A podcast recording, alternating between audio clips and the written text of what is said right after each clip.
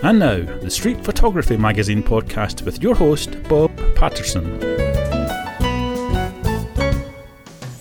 Welcome back to the Street Photography Magazine podcast. I'm Bob Patterson, publisher of Street Photography Magazine. And uh, we have a special guest with us today. It's Michael Ruggiero. And if things sound different, that's because we're doing this in person, on location. And that's because uh, we are fortunate enough to live pretty close together.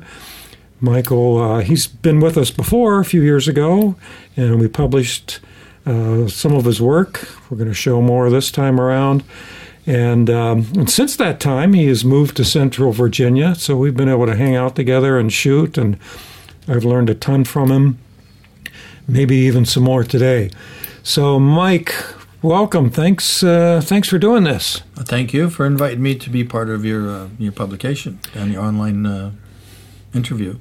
Yeah, well, uh, glad to have you. So, you know, some of the stuff we've already talked about, but uh, we're going to share with everybody else. Also, Michael is our featured photographer for the month of June 2023.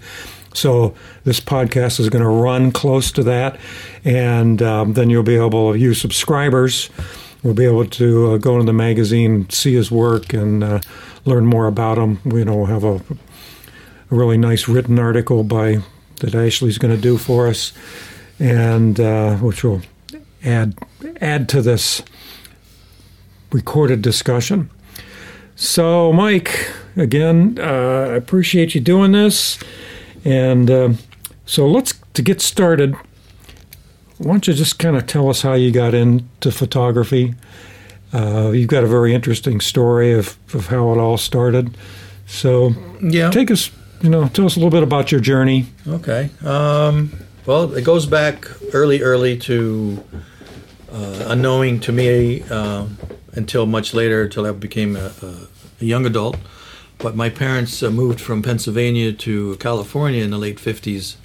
Uh, and uh, the traveling across country by car inspired me to become a, a street photographer, let's say, over the years when I became a professional photographer. Uh, we'll fast forward to uh, when I was in the service uh, in the Coast Guard. I was uh, stationed in the South Pacific and on the island of Guam, and we made some trips to Japan.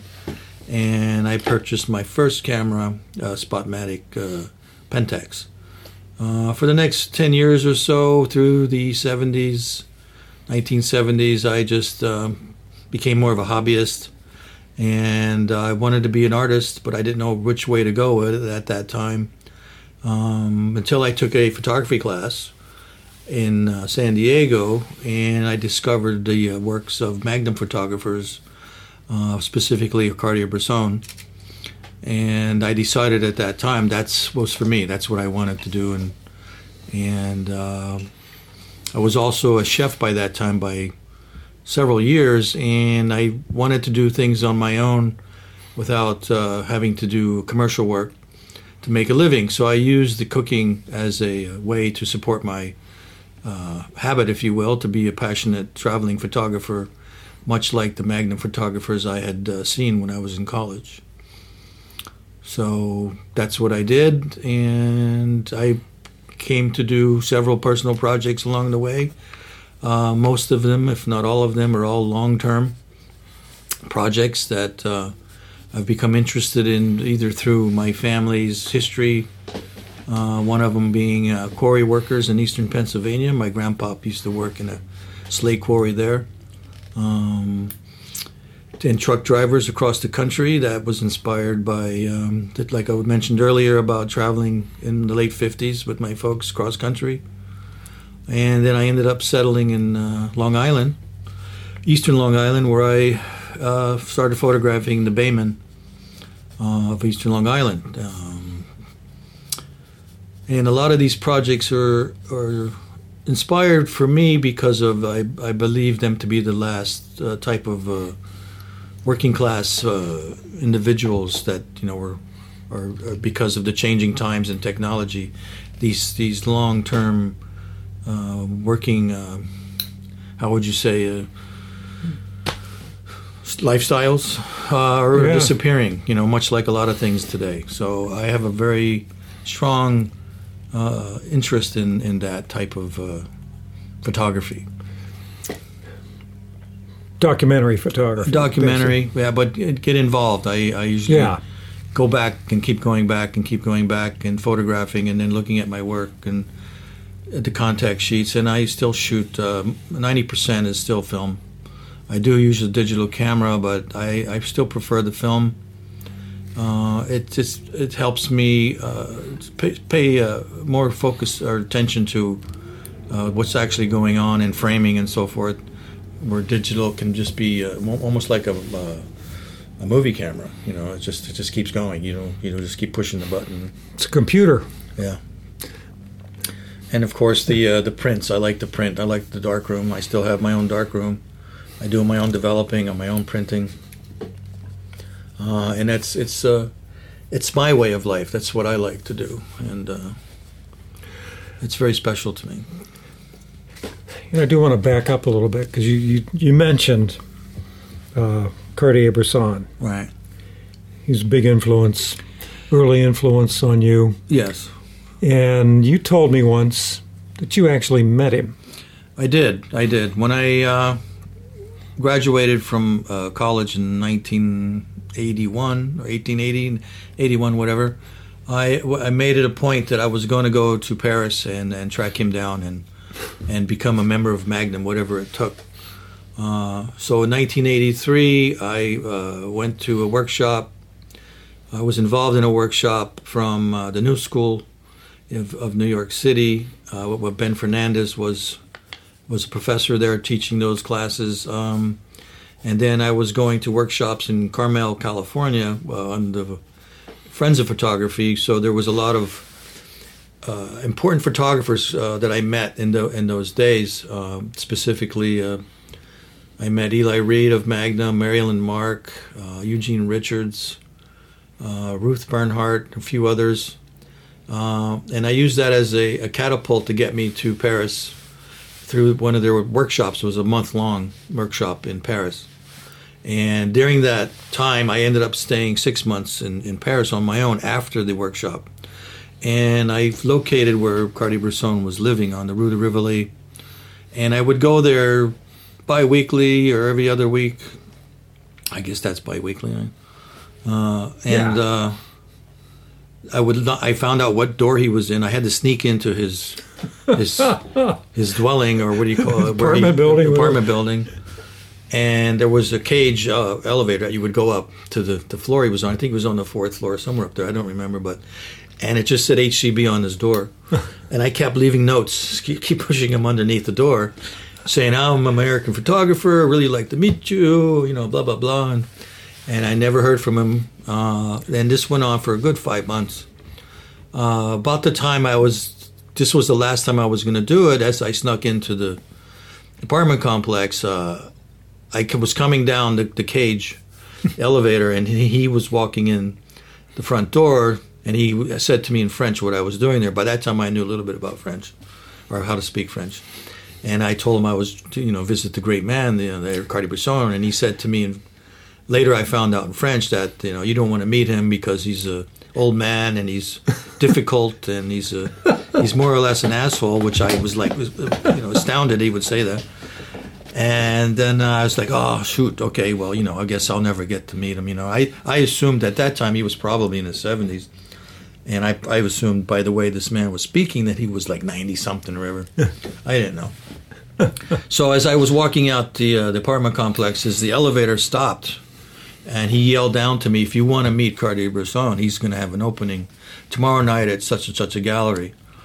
And so I went the next day, and I was nervous as all could be, and and I went there, and and I went real early because I wanted, you know, to spend some time. And uh, there was this old man sitting in a chair against the wall, and uh, I went up to him and I, I said, Mr. Bresson, you know, uh, blah, blah, blah. I had a little, one of those little Pantheon books and I wanted him to sign it.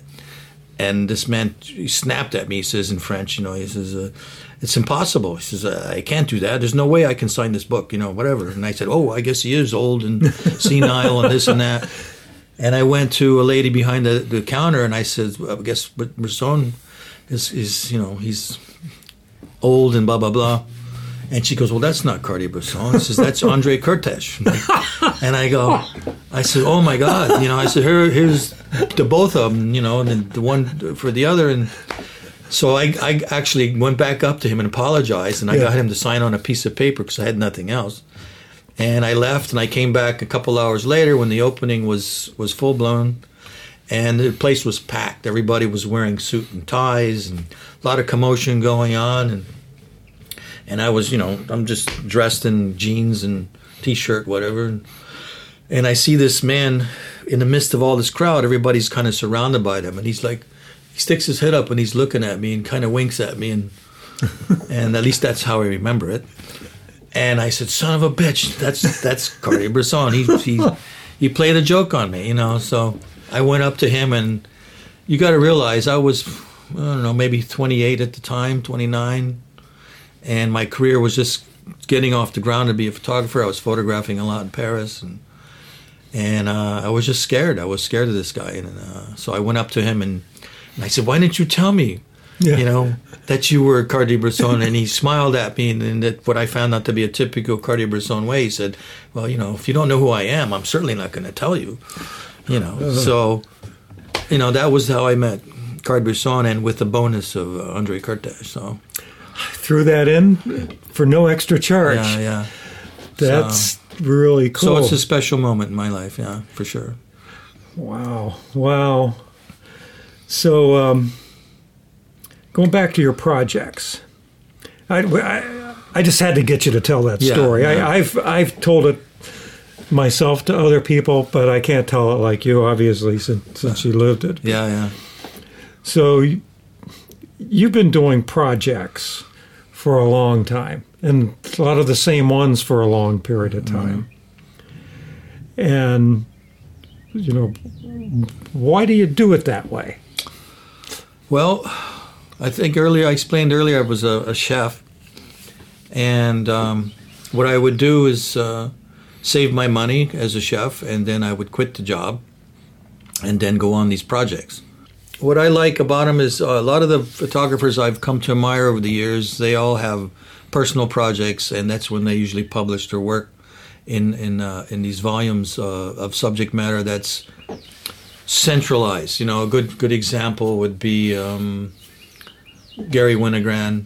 You know, where he he just put together pictures that he took uh, what he liked to do. He just would walk through the streets of New York and shoot a lot of film, and then edit it, and then and come up with uh, individual photographs. And and I, that's kind of what I wanted to do. But I would do it with things that were more familiar with me, like I was telling you about my grandfather and the slate quarries. So that was uh, one of the first uh, long-term projects I did that I focused in on, and uh, and then the uh, the truckers also, uh, just because of it was personal. It had things that related to me, uh, and I just found a way to explore it and see what what happened, see where it leads, where it goes to. You know. Um, the Bayman was a, a project I did because that's where I lived, and I, I used to. Uh, I love the ocean. I grew up on the ocean in California, and I, I came across the Baymen on, on the beach one day, and I started talking to them, and I discovered that they've done this way of living uh, for generations, going back two, three hundred years, you know, and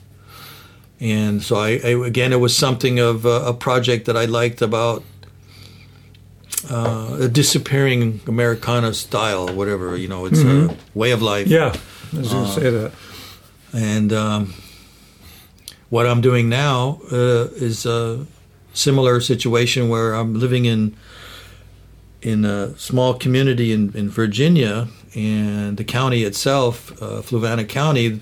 I started uh, just noticing a lot of these tiny little churches. And instead of just photographing a church from the outside, I wanted to, I wanted to walk into one and just see what happens. You know, see how it develops. Uh, so I started taking photographs within the church and noticing that mo- these churches, there was the, the uh, congregation was tiny. You're talking about 10, 12, 15 people in a church, you know, so it's not like a, a modern church you might see where there's hundreds and maybe thousands of people in a church, you know. so that's uh, that's another project that seems to be personal because it's close to me. It's here, and uh, again, it's another way of a way of life that seems to be disappearing. You know, it's the trend that's going on uh, in America. We're just changing, uh, leaving these things behind. I'd like to take a quick break to thank the Street Photography Magazine subscribers for your support. We couldn't do this without you. You may have noticed that we don't sell advertising or sponsorships in the podcast or inside Street Photography Magazine itself. And that's because we want to be completely objective about the work we publish and the services and gear that we cover. Our only constituent is you, our listeners and readers. So if you like what we're doing, you can support the show by subscribing to Street Photography Magazine. It's only $5 per month, and you can do it by visiting streetphotographymagazine.com slash subscribe. And now back to the show. The um, the churches, I it does bring up a question. I mean, like you say, these churches are small communities, tight. I wouldn't say they're a closed community because I'm sure everybody's welcome. Yeah, at, at, at the church. Of but, course, anytime. Yeah, yeah. They, they, say that. Come back tomorrow, sure. next week. Uh, but what about photographing the church? I mean, they're there to worship and to congregate. Mm-hmm. I mean, how how do you get access? How do you get permission to come in and take photographs while they're doing something that's a very important part of their life? Mm-hmm. Um, or is it just your magnetic personality? Oh, well, it's uh, over the years of doing this, uh, uh, you, you find I find a comfortability to approach people and just and, and talk to them and, and tell them what I'm doing before I start taking pictures. Sure. And get to, and get their permission uh, and let them know. Um, and then uh, tell them I will come back. Or uh, and obviously, if if they're interested in seeing the pictures, you know, I will make a, a print for them and bring mm. it back for them, and uh, that kind of thing. Uh, but I always ask permission, and I talk to the the um, minister or the or the uh, preacher or mm, pastor, pastor, yeah. whatever um, time, whatever you, uh, whatever. Yeah, Mike, he he's Catholic, so he doesn't understand the Protestant world. Yeah, you know, whatever religion, whatever sect it is, I guess.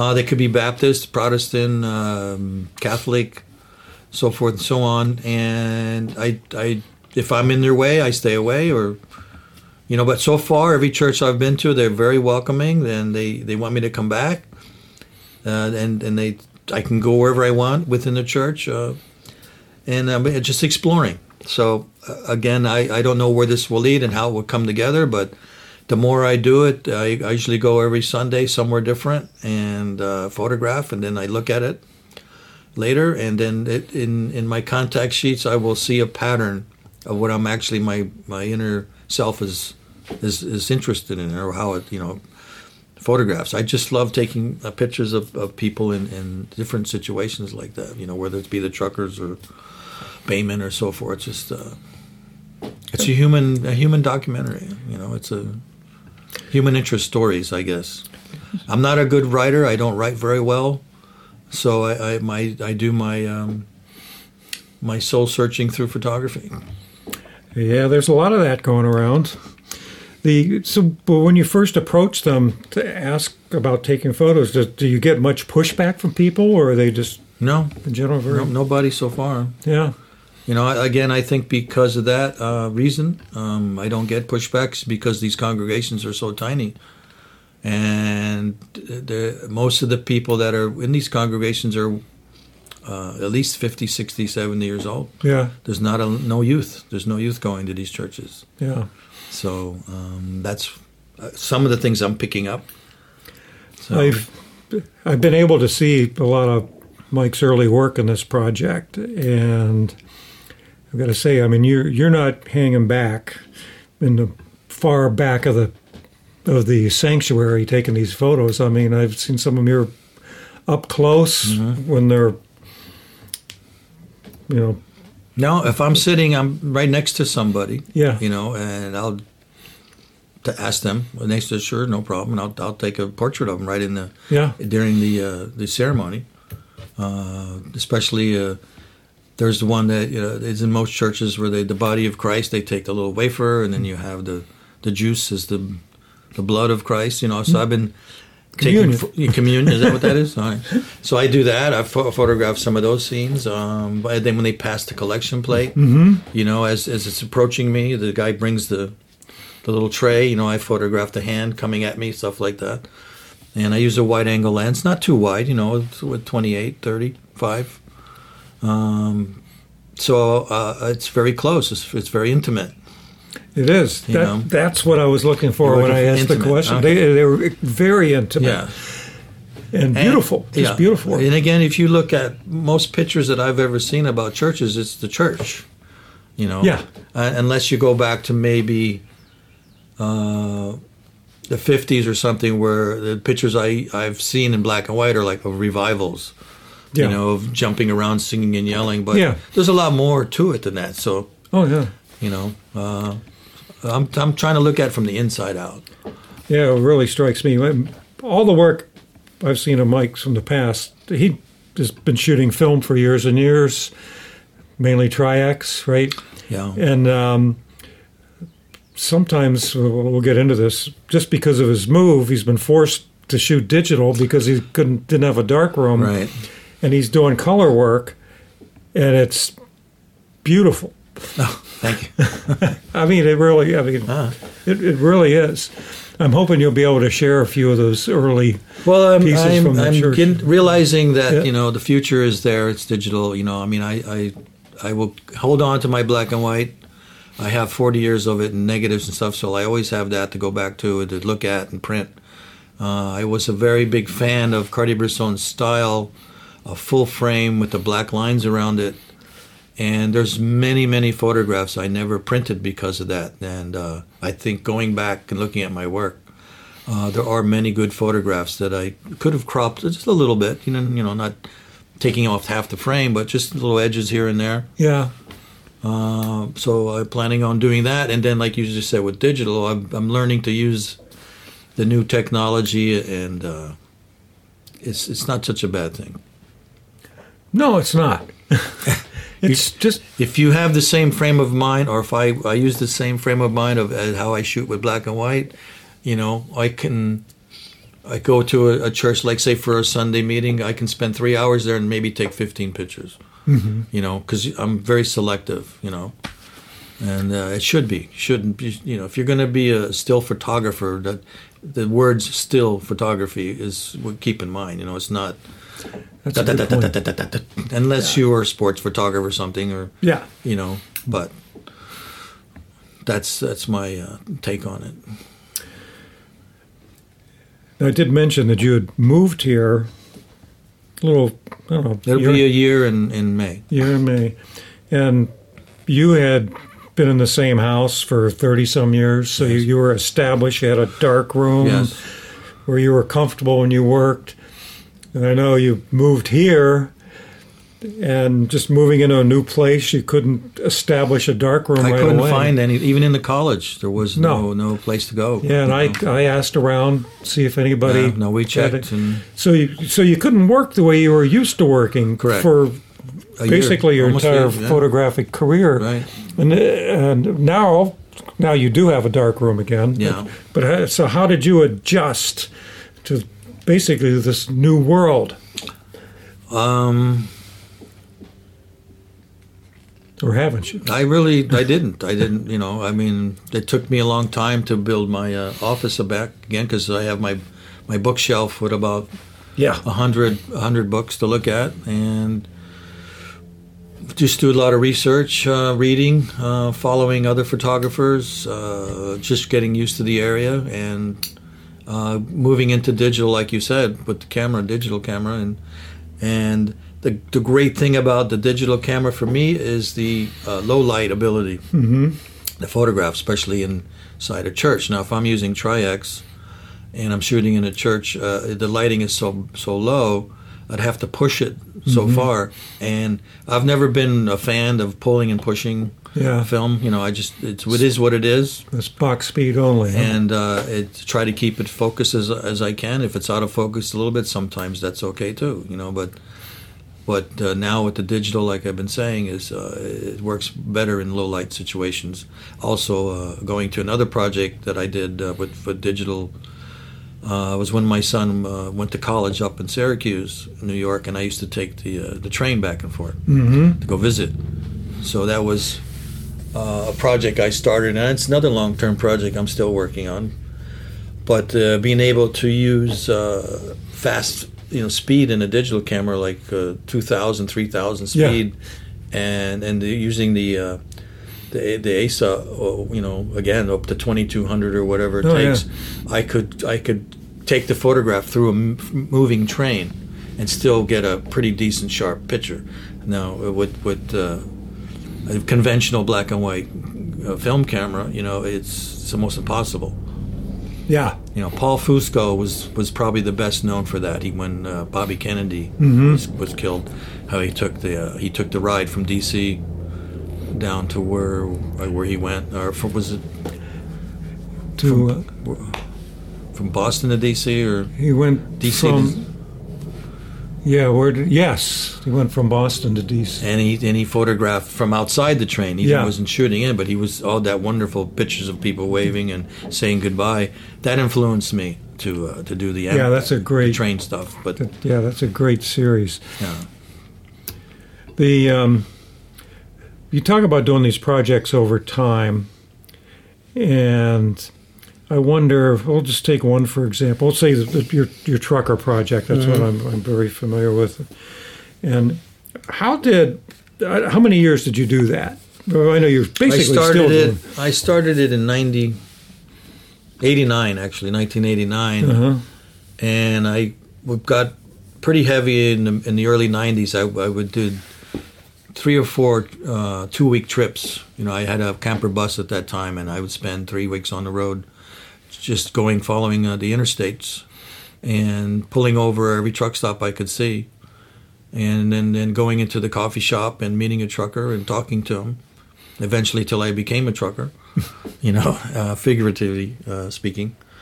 Uh, I would start wearing a cowboy hat, the boots, you know, the plaid shirt. I'd carry a thermos with me, and I would strike up a conversation because they would think I was a, a long haul trucker. And then, you know, after I got going with them, I would introduce myself again Yeah. as a documentary photographer and would you mind? And several of them, you know, would, would say no problem. And I would take pictures of them in their trucks and their cabs and and uh, you know just try to follow the, the, the life of a trucker.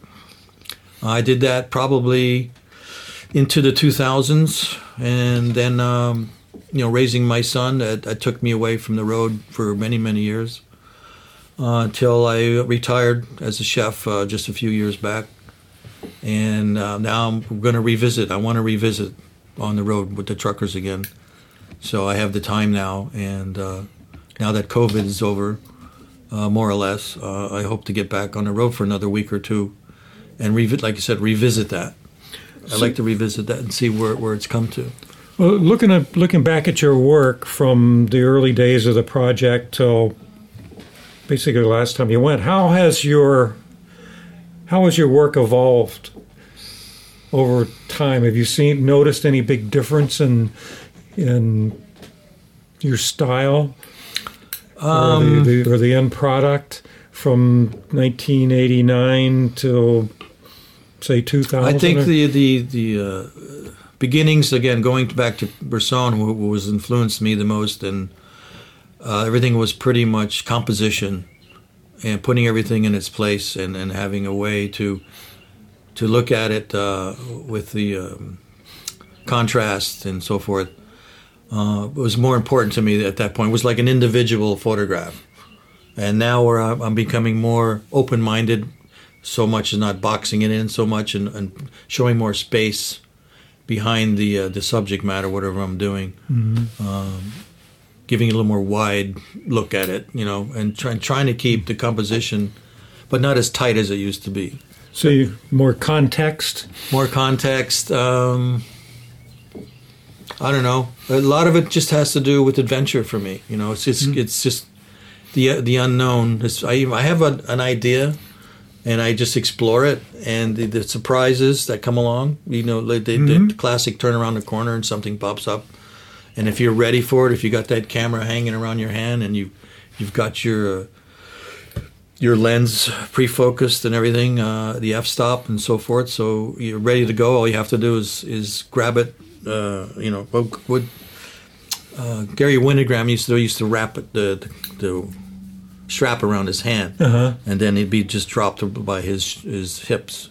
So if he saw something, he just he took him an instant to bring it up to his, his eye and take the shot. Because sometimes, if not most times, you only have one one chance before you're either recognized or the scene changes. And he, he didn't have to worry about the the camera powering up in those Yeah, few seconds. to- So there's that that little yeah. delay. So when you go back back on the road to hook up with the truckers again, Mm-hmm. Are you going to be shooting it with your digital camera? I'll probably gonna- no. I'll go. You know, since I've started in black and white film, I will Okay. continue that. The projects I've done in, in film, I will continue to do that in film, like my anonymous citizens, Mhm. things like that. That's uh, that's a global project. You know, that's that's that'll that'll go on till the day I die. You know, it's a it's it's one of those things where most photographers you talk to, they say always carry a camera with you all the time. Yeah. That's that kind of project. You know, it's it's it could be anywhere, anytime. Yeah. Tell us about that. What what is the anonymous citizen? Oh, the anonymous I, uh, it's just the the common thing a person you might see in uh, wherever, down the street, um,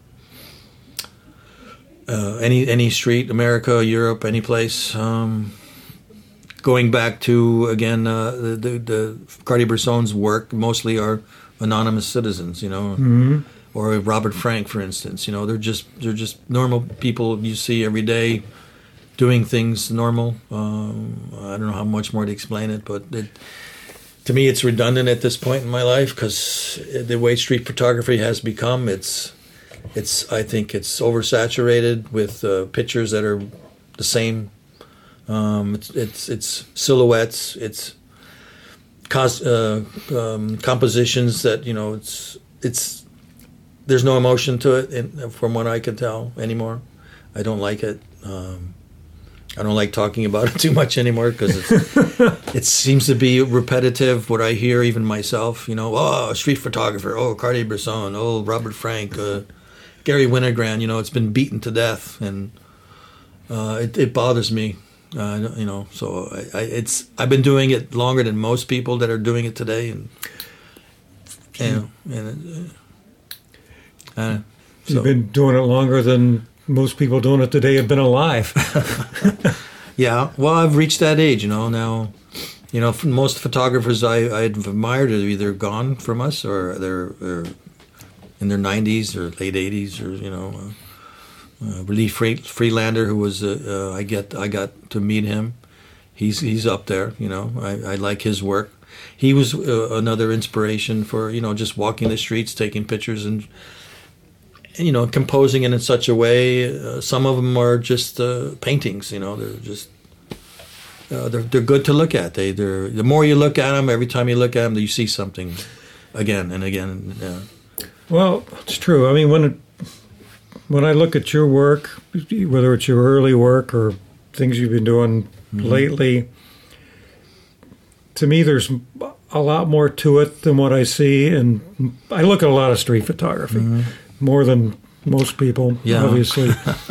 and but there's something to it. There's more to it. Like you say, there's probably more emotion behind it. I my And- my soul's in it. You know, I mean, it, Yeah. it's it, it's it's what activates me. It's what uh, you know. I just love. I just I don't. There's hard to explain. I don't know why.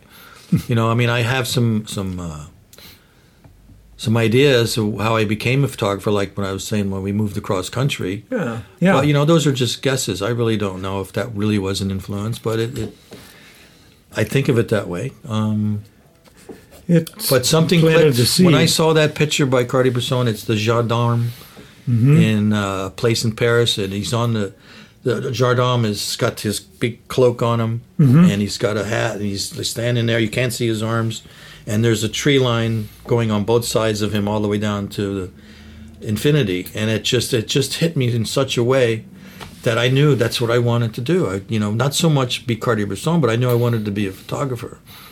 you know, and it's never changed in 40 years. I still feel that way, you know, and, and that's that's the passion that you know I feel lucky about that most may I can't say most people, but people search for their whole lives. You want to that that's something that that motivates you to feel good about yourself and do something you'd be proud of, you know.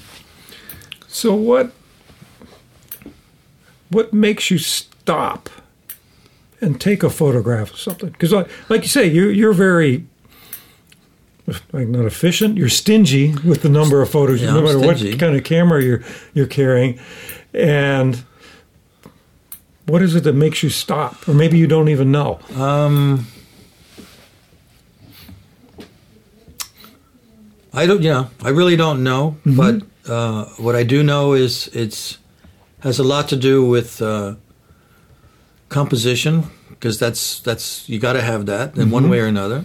Uh, I've never followed whatever the classic rules are, the thirds or something. I found out about that later, but I go, I don't know. You know, that, You just you feel it, yeah. you know it's it's just a feeling um and it's usually uh, it's it's always in a street somewhere it's you know before street photography became known as street photography it's just it's just a, it's a, it's an exercise walking you know uh makes me feel better uh, I like the surprise of things uh, when when you come around that corner. Uh, f- for for the most part, but the projects are different. You know, when I do a personal project, that's more focused. Mm-hmm. You know, then it becomes Sure. more subject oriented, and I still try to get the subject in a in a in a space that's not only the person itself, but what's going around around him, what the connection is between what they're doing and the person itself. Yeah. But uh, when I see something down the street, it's um, I don't know. It's like watching a movie. You know, you, you watch every scene, and in whatever uh, the framer is doing, and the director's telling him how to frame it and stuff. That's kind of how I think. You know, it's just I just I'm always framing as I go, and if I see something that looks like a frame that I can, you know, it's got something going on, I'll stop and take a picture and. Uh, you know, got to be aware of the lighting because the lighting can be too harsh or not not not light enough, or you know, you got to be careful with that because you can see something that really looks great, but if it's high noon and the shadows are straight down, you know, you can't see their face. It's you got you can't do it. So So you see a, what could be a great shot, but shitty light. yeah, You just pass on by. It, the good, uh, I think even Cartier-Bresson mentioned. I'm not positive. I have to think about that, but he, I think he said an overcast day is the best day to shoot because the light's even. Oh yeah, You know, I I moved here from a cloudy place, and when it's bright sunshine, I have a hard time. Yeah, especially especially at noon. yeah. San Diego was like that for me because it was always sunny. Yeah. know, and the light's always over the, over the top almost. Yeah. So there's a lot of deep shadows, uh, which is good in one way if you're just doing lines and stuff, composition with shadows, and which is what again what I see with a lot of modern street photography. It's all about the shadows and putting a pencil thin person somewhere between something. It's like, well, okay, move on. You know, it's like eh, everybody's what that doesn't do anything. It's like, okay, you know, A cliche, yeah, it's cliche. It's a good word for it. cliche. You know, it's. Uh, you talked earlier about I hope you're going to edit this really well because you know there's a lot of things I probably said that uh, are redundant. No, no. I can't think of anything. Okay. I'm not going to edit that either. no, um, it, it's it's good to know what you think. The um, but you, you were talking about some of your driving across country with your family, and, and how that just ingrained something in you. And it, it's funny how those influences very early in life Yes. keep I coming agree. back and, and, and, and affecting how you see and photograph things. Well, I think you know, as human beings, you know, if you, it's like uh, growing up in a foreign country. Let's you know, it's like Germany, let's say, and by the time you're 12, all you know is German, uh, the language. Then you come to America, and I only speak uh, English. You're always going to have that accent, that German accent. Mm-hmm. Uh, I don't know where I'm going with this, but No. it's like um, your influences when you're young will carry you the rest of your life. You know, whether you you know it or not. You know, food is a good example. You know, I grew up in an Italian Hungarian family, so I've always loved spaghetti and meatballs and uh, lasagna. On my dad's side and on my mother's side, I always loved the Yeah. chicken paprikash or Kapusta. uh, goulash or you Yeah. know classic dishes, but they were homemade. You know, Yeah. so now uh, those are the dishes I always want. You know, uh, so I guess what you were saying about uh, influences when you're young, it's it's it can be a lot of different ways of, of, uh, the way it, it goes in life. Yeah, my my mother was not interested in cooking. So you probably don't like food. I love food. Oh. I, I I married a great cook Well, there you go. That's good. who's Slovak, and So we'll be over makes- for, dinner because if she's Slovak, she'll make stuffed cabbage or something, right? uh, not tonight. Actually, no. She's she's looking for a good good cabbage roll Yeah, that's- that's stuffed She- She should probably ask you. It's stuffed cabbage. That's Yeah, yeah, yeah. She doesn't make those. Make she's not done. I didn't make Well, I'll pierogies. My what. mother-in-law made. I'll make them and I'll bring them over. We can we can have dinner one, I, I figured you could make those. or vice versa. Yeah, You know, you can come here. that sounds good. Man, you're making me hungry. Yeah. Well, I do miss cooking, but you know, my, my passion for photography is outweighs it by Yeah, uh, immensely, and I want to get back to doing it uh, all the time now, full time. You know, because cooking for thirty some forty years uh, really uh, put the brakes on a lot of things I wanted to do as a photographer. But you know, I, I'm fortunate that I can still do it. You know, and I've rebuilt my darkroom, yeah. so I've gone over that that hump, and I'm I'm going back full time. I'm gonna create some new stuff. Well, now that you know no longer live in the New York area, although you weren't in Manhattan or anything, but Mm-hmm. No, I was on Eastern Long Island. Yeah. yeah, but you were a train ride away. But now you're in a s- small town.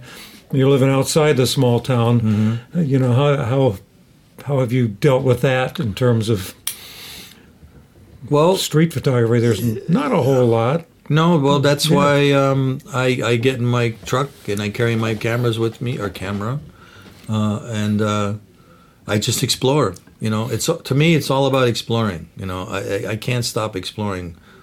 If I'm, I don't know where I'm going half the time, but I just go. Yeah.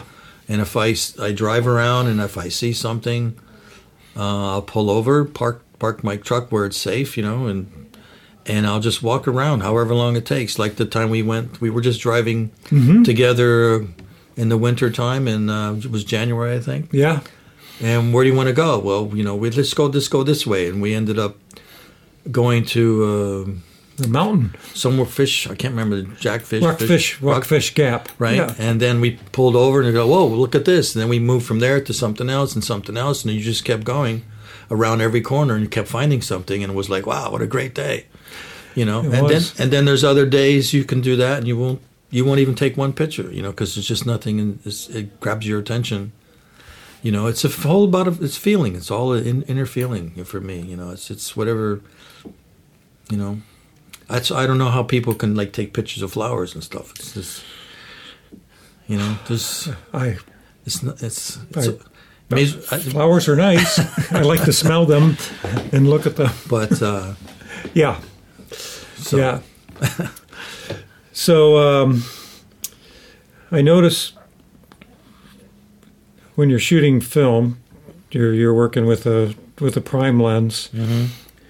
but when I've seen you shoot with your digital camera, you've got a zoom. it's a mini zoom. Yeah, It's, Yeah. it's a wide angle to mid range. Yeah, it's like with 24 to It's 28 like a, to- yeah, about two would be equivalent of maybe seventy yeah, millimeter. 20 like but actually, it's, it's 7. full frame though. Now. Yeah. So I started the first digital camera I had. It was that uh, cropped uh, framing. hmm I guess there's a formula for it. Crop uh, sense. Yeah, one- it's one- about, about 1.9 or something. one and a half, something like that. So you know, yeah. I didn't like the way that was, and uh, so I ended up getting the Sony AR7.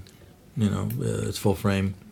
So when you start shooting with your Leicas again, are you gonna you gonna miss having that zoom, or be glad to? No, no. I was just uh, another project, long term Yeah. project, is Las Vegas. Uh, and the Las Vegas is a project because, again, going back to when I was probably 10 or 12 years old, coming from San Diego, my, my folks, the one thing they liked to do was go to Las Vegas and gamble. Yeah, So they were close. Yeah, uh, when I became a photographer, and when I was in my 20s, I used to go by myself to Vegas and hang out for a few days and start photographing. And I've been doing that since the 80s. So I have a body of work from Las Vegas. And going back to what I was just starting to say, I just came back from Las Vegas Yeah. uh, a month ago.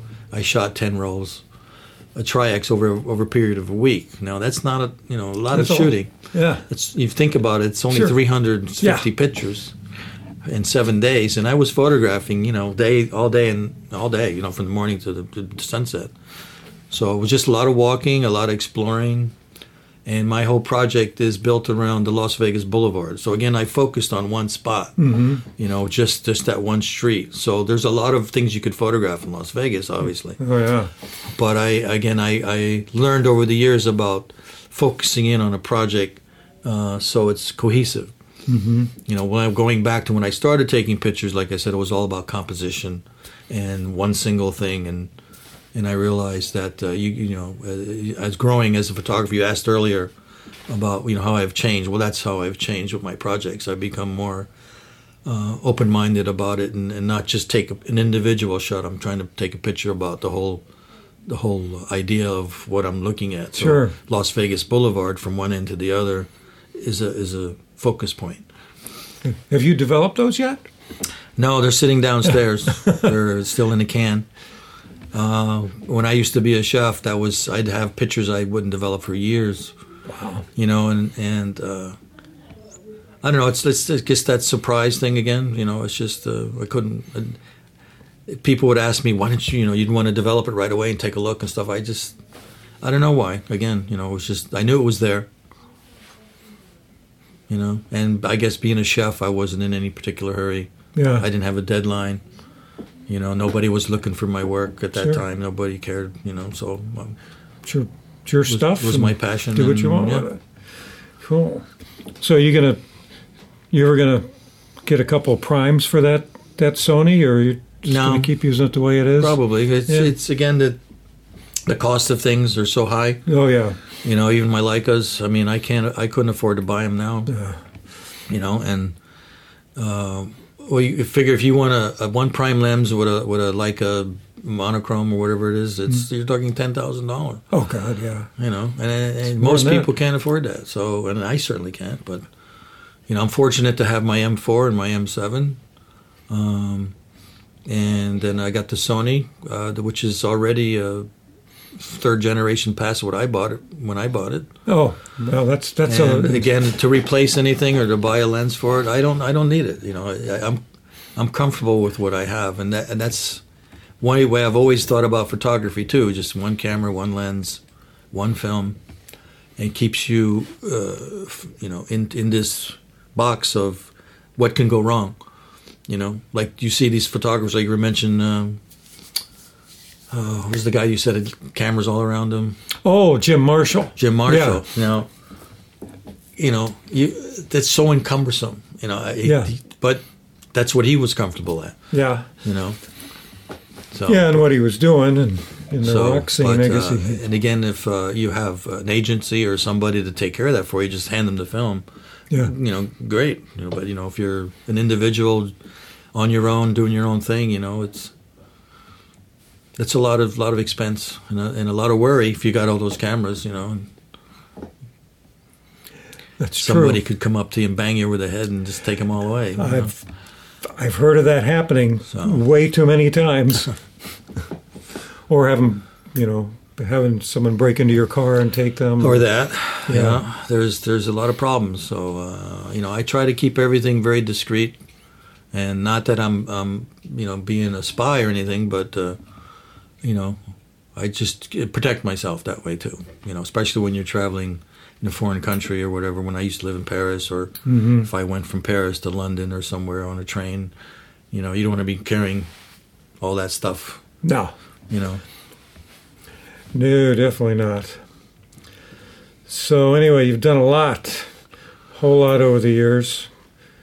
What what do you what didn't you do that you wish you would have done?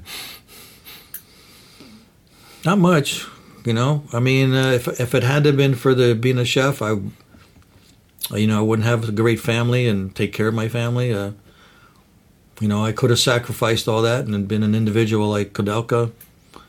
you know, and just just sleep on the floor and travel the world and take pictures. You know, there there's a different philosophy. There, I guess there's like three camps of photographers from what I remember. Oh, You know, between somebody like myself or somebody that sacrifices everything just to be a photographer. hmm Um, I could never do that. I've always wanted to be a family man. So Yeah. I have responsibilities. Um, so regrets. Uh, I wish I would have just had spent more time uh, with the truckers. You know, which is why I want to revisit that.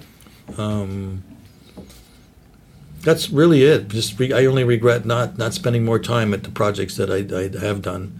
But you know, you do need to move on. You can't can't stay with one thing all the time because it's like cooking. If you keep making the same dish, you're going to get bored.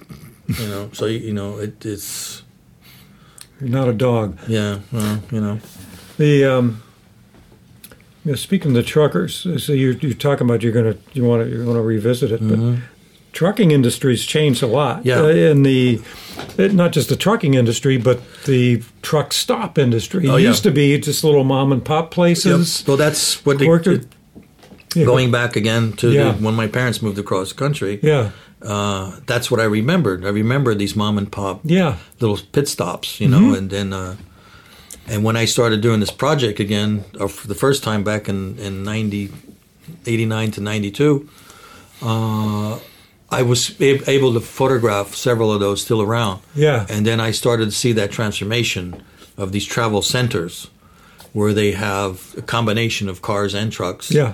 and then they put in the commercial, you know, Arby's and Burger King and McDonald's, Dairy and- Queen. Yeah, and then it was like there's no that was gone so these places now for sure are gone so i don't know how i'm going to approach it this this time you know because i do not want to take pictures in these travel centers i think i'll get a more intimate uh, catch on with the with the truckers themselves maybe maybe be able to uh, go home with one of them and photograph their family you know get a little Mm-hmm. Go like i said yeah. more deeper into the yeah, thing and see how they're surviving in today's world.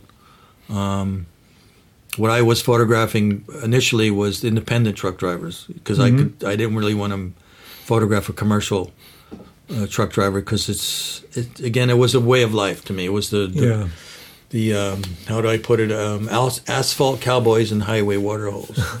No, no, no big R drivers, huh? Uh, so, but you know, they, they they've come along with larger cabs now. They're self-contained. They have computers, uh, TVs. They have bunk beds. Mm-hmm. You know, so I can get more involved in that. You know, uh, maybe It's changed. Yeah, stay with one trucker going cross country back and forth and just photograph his life for a couple of weeks. And I'm not again. I'm not sure how what's going to happen, but um, again, the the support uh, is important to have financially. You know how to how to do that. You know, with, without spending all my money, uh, which at my age is harder to come by because now I'm retired. You know, so yeah. Oh yeah. One other thing, when you started the church project, I mean, you told me about it a few months ago. right. and you said something to me that really stuck and it was i don't know where this is going or i don't know where i'm going with it Right. you know what do you mean by that Well, it's you have to start somewhere. yeah and you have to start with an idea, you know, and something that is close to you. In other words, uh, location-wise. So uh, the idea of going off to India and like photographing India for three weeks is not practical for me, you know, or, or probably most people. no So you need to photograph uh, what's around you. You know, if you can't find the project around you, then you know, if you go somewhere around the world, you know, that's You're- you're not going to find it there either. so if you if you don't can't find anything around you you're You gotta- probably not paying attention You, you got to find your style, whatever it may be. You Yeah. know? uh, and in today's world, where there's billions of photographs being shot every day, Mm-hmm. You know, it's it's it's very competitive. You know, it was competitive when I was taking started taking pictures, but now I can't imagine. You know, that's I. I why I feel I had good fortune enough to stick with cooking to make my living at it, so I could take the pictures I wanted to take. You know, which comfortable to me. But uh, uh, you just have to come up with an idea. Um, I follow Magnum photographers, obviously, and the most recent one I've been following a little bit is Alec Soth. mm-hmm. and I did take one of his online uh, lectures. You can do that for a hundred bucks. You can get um, five hours of lessons from one of these uh, photographers.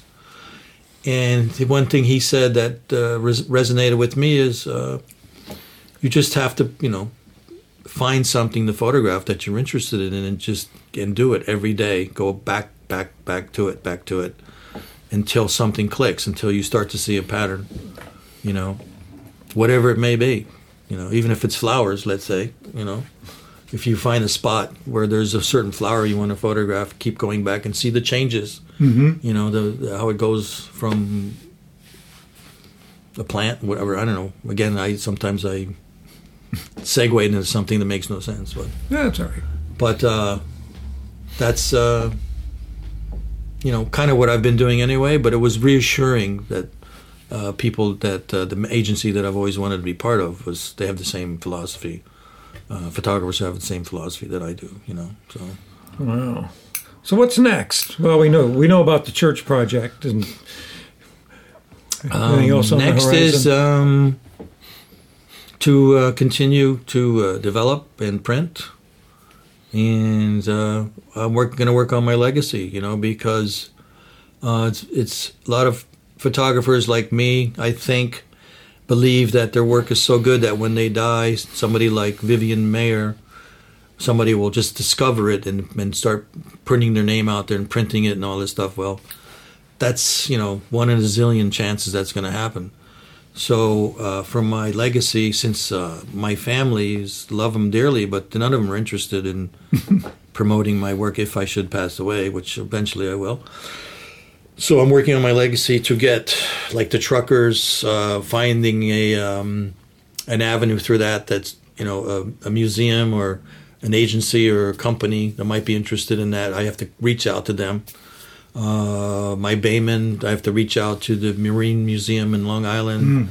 Um, f- stuff I've been doing with Amtrak, you know, same thing. Reach out to them and then just promote. Or if I have to give them the work, donate it, whatever it takes. That's how I'm going to you know, get my legacy out. So everything I've been doing these last 45 years in photography won't just disappear, go in the garbage somewhere.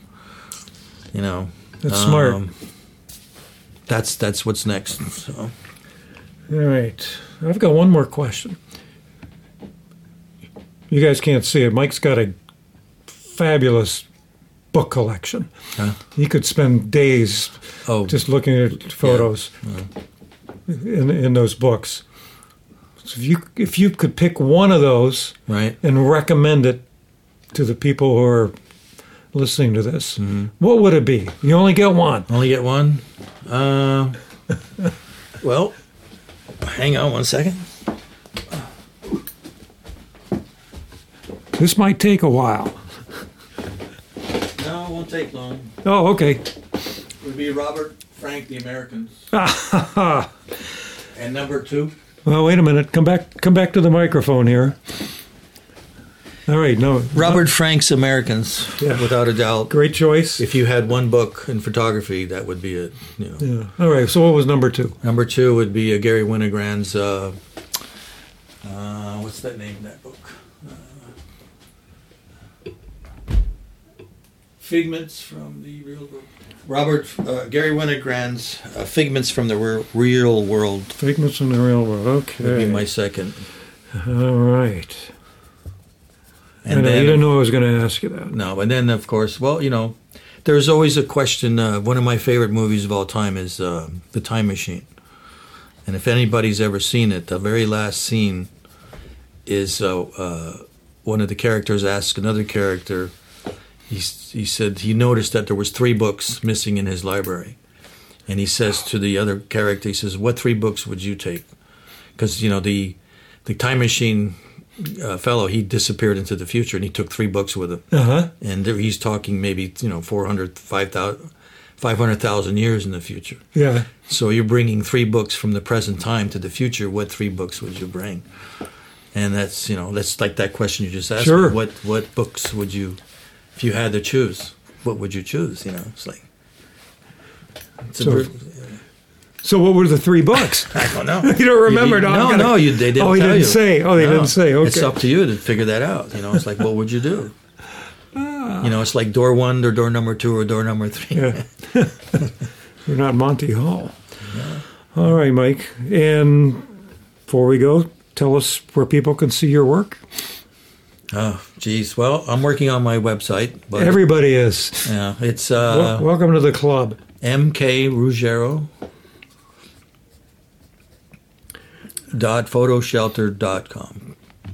And we'll put obviously put the link in there. And uh, very good. And then, of course, if you just uh, Google my name uh, and put photographer, there are other links that come Yeah. up for whatever things I've been a part of. Um, and most recently, uh, I had uh, three museums last year uh, show uh, an, my pictures with a group group exhibitions. One of them was uh, the Woodmere Museum in Philadelphia, Heckscher Museum in Long Island, and the Panopticon Gallery in Boston. So I was very fortunate last year. I had some work finally got out there in the public. So Yeah. if you stay stick with it, you know, and just and believe in yourself, uh, you know, it can happen. You know, it, Then so then we we go back to the first story you told about Cartier-Bresson. Mm-hmm. If you didn't stick with it, you would have never met him. no, Yeah. no, you gotta Don't give up. yeah, you gotta you know follow your dream, you know, and support yourself however you can to get there. So whatever it takes. Your thoughts about the show go a long way in helping us decide on the guests and the subjects that we include in each episode. So please take a few moments to write a review in Apple Podcasts or whatever service you use to stream your podcasts. It helps us know if we're on the right track and it helps others to find and enjoy the show. The editor of Street Photography magazine is Ashley Refo, and our audio engineer is Russell Boyd from Weebit Studios, found at weebitstudios.co.uk. I'm Bob Patterson, and this is the Street Photography Magazine podcast, a service of Street Photography Magazine.